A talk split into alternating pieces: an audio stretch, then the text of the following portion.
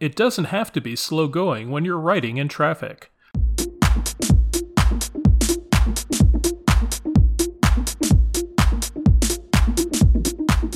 Hi, and welcome to the Write Where We Belong podcast. I'm Steve.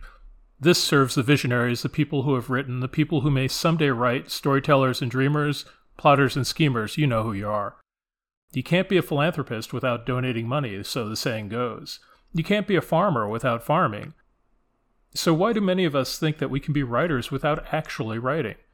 It's because, if I can speak plainly, it's ridiculously easy not to write. Go anywhere and look around on the way to work, if you still go there, or on your way to run an errand, check out the people next to you in traffic.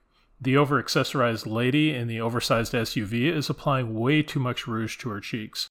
The baseball hat wearing, long haired guy in the pickup truck is picking his teeth when he's not picking his radio stations.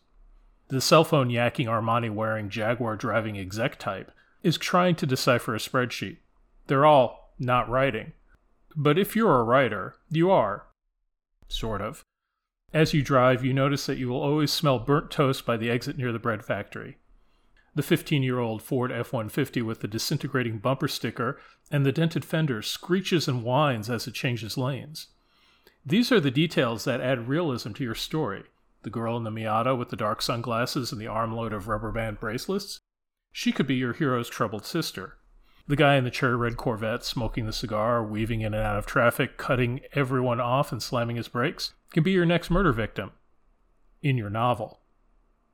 Please, please, please, please, not in real life. Obviously, you can't put pen to paper when you're putting pedal to the metal, but you should be able to remember what you see long enough to write it down when you get to your destination. Use what you see when you can't write it down to create a picture that you can use when you actually can write it. Just remember, it's not writing if it never gets written. Thanks for listening to the Write Where We Belong podcast. If you like what you've heard, please subscribe. For you social media junkies out there, join our community on Facebook at 3WB Podcast, where we'll explore the aspects of writing that you care about the most.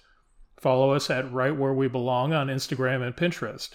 To continue the conversation on Twitter, please use the hashtag 3WB Podcast. Like us on Facebook, tolerate us everywhere else. See you next time. Until then, be the writer you need to be.